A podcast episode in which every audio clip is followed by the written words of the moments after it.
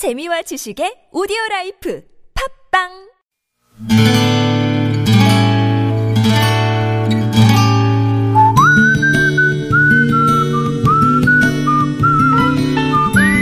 여러분 기억 속에서 여전히 반짝거리는 한 사람, 그 사람과의 추억을 떠올려보는 시간, 당신이라는 참 좋은 사람. 오늘은 충남 아산시 신인동에 사시는 광명근 씨의 참 좋은 사람을 만나봅니다.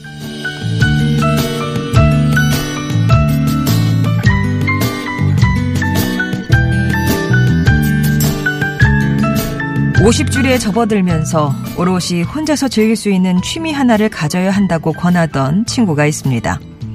그 친구의 권유에 반신반의하며 시작한 제 취미는 바로 열대어 기르기입니다.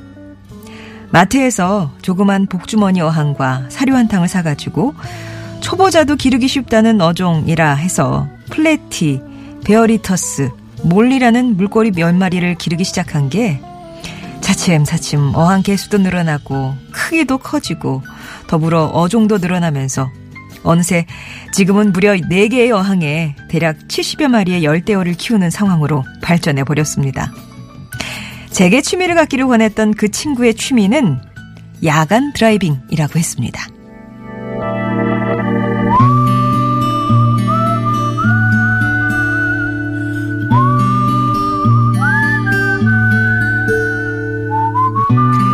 평소 스피드를 즐기는 친구도 아니고 차에 특별히 관심을 갖고 있던 친구가 아니었기에 그 친구의 취미는 의외였습니다.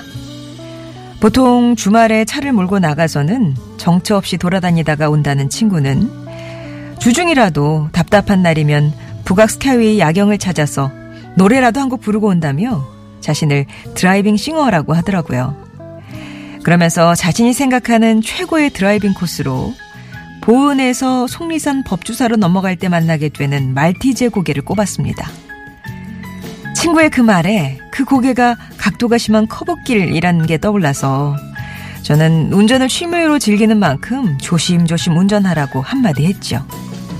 그날 그런 제 말에 등산을 좋아하면 산을 아끼고 낚시를 좋아하면 물을 아끼듯 운전을 좋아하는 만큼 안전운전, 양보운전을 하게 된다고 말해줬던 내 인생 친구 김용학 씨.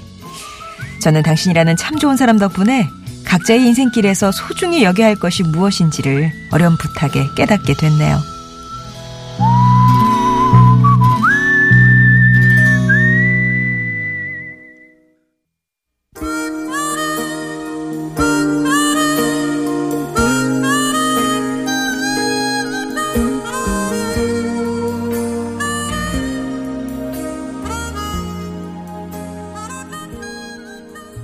디온 워익이었습니다. That's what friends are for 들으셨고요. 당신이라는 참 좋은 사람 오늘은 충남 아산시 신인동에 사시는 곽명근 씨 사연이었습니다. 아, 50이 넘으면 오롯이 혼자 즐길 만한 취미가 하나는 있어야 된다 라는 친구의 조언을 따라서 열대어를 기르고 계시다는.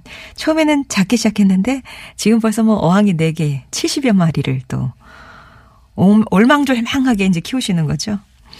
근데 그 친구, 뭐, 정작 그렇게 권유했던 친구분은 전혀 의외의 그런, 음, 취미를 갖고 계셨어요. 야간 driving. 그 친구분이 야간 driving을 취미로 삼기 시작했던 건 40대 중반에 읽었던 어느 소설 속의 한 대목 때문이라고 합니다. 소설 속 주인공이 그 고개를 넘는 대목을 읽다 보니까, 어, 그 기분이 궁금해졌고, 그래서 직접 한밤중에 차를 몰고 나갔다가 그만 아, 이게 야간 드라이빙의 맛이구나. 이걸 알게 되셨다는 거죠. 그 얘기를 하면서 광명은 씨에게 취미를 가져보라고 권했고요. 아, 속눈썹 치고 시작했던 그런 열대어 기르기가 지금은 광명은 씨의 몸도 마음도 든든하게 해주는 버팀목이 돼주고 있다고 하네요.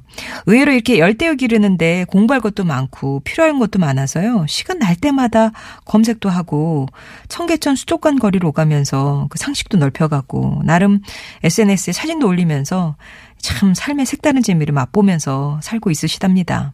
그러면서 성인이 돼서 같은 일을 하다가 만난 친구지만 오랜 세월을 함께한 친구처럼 또 함께 늙어가고 있는 이 친구 덕분에 그저 무의미하게 나이 들어갈 수 있는 지금의 시간들이 얼마나 소중하고 또 소중한지 그만큼 또 아끼고 보듬어야 하는지를 깨닫게 되셨다면서 친구야 고맙다 이 말씀 전하셨습니다.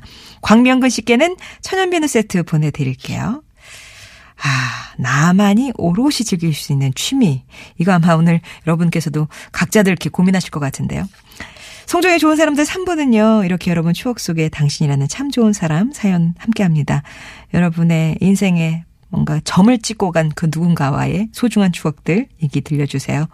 50원의 1호 문자 메시지 우물정 0951번 무료 모바일 메신저 카카오톡 TBS 앱 열려 있습니다.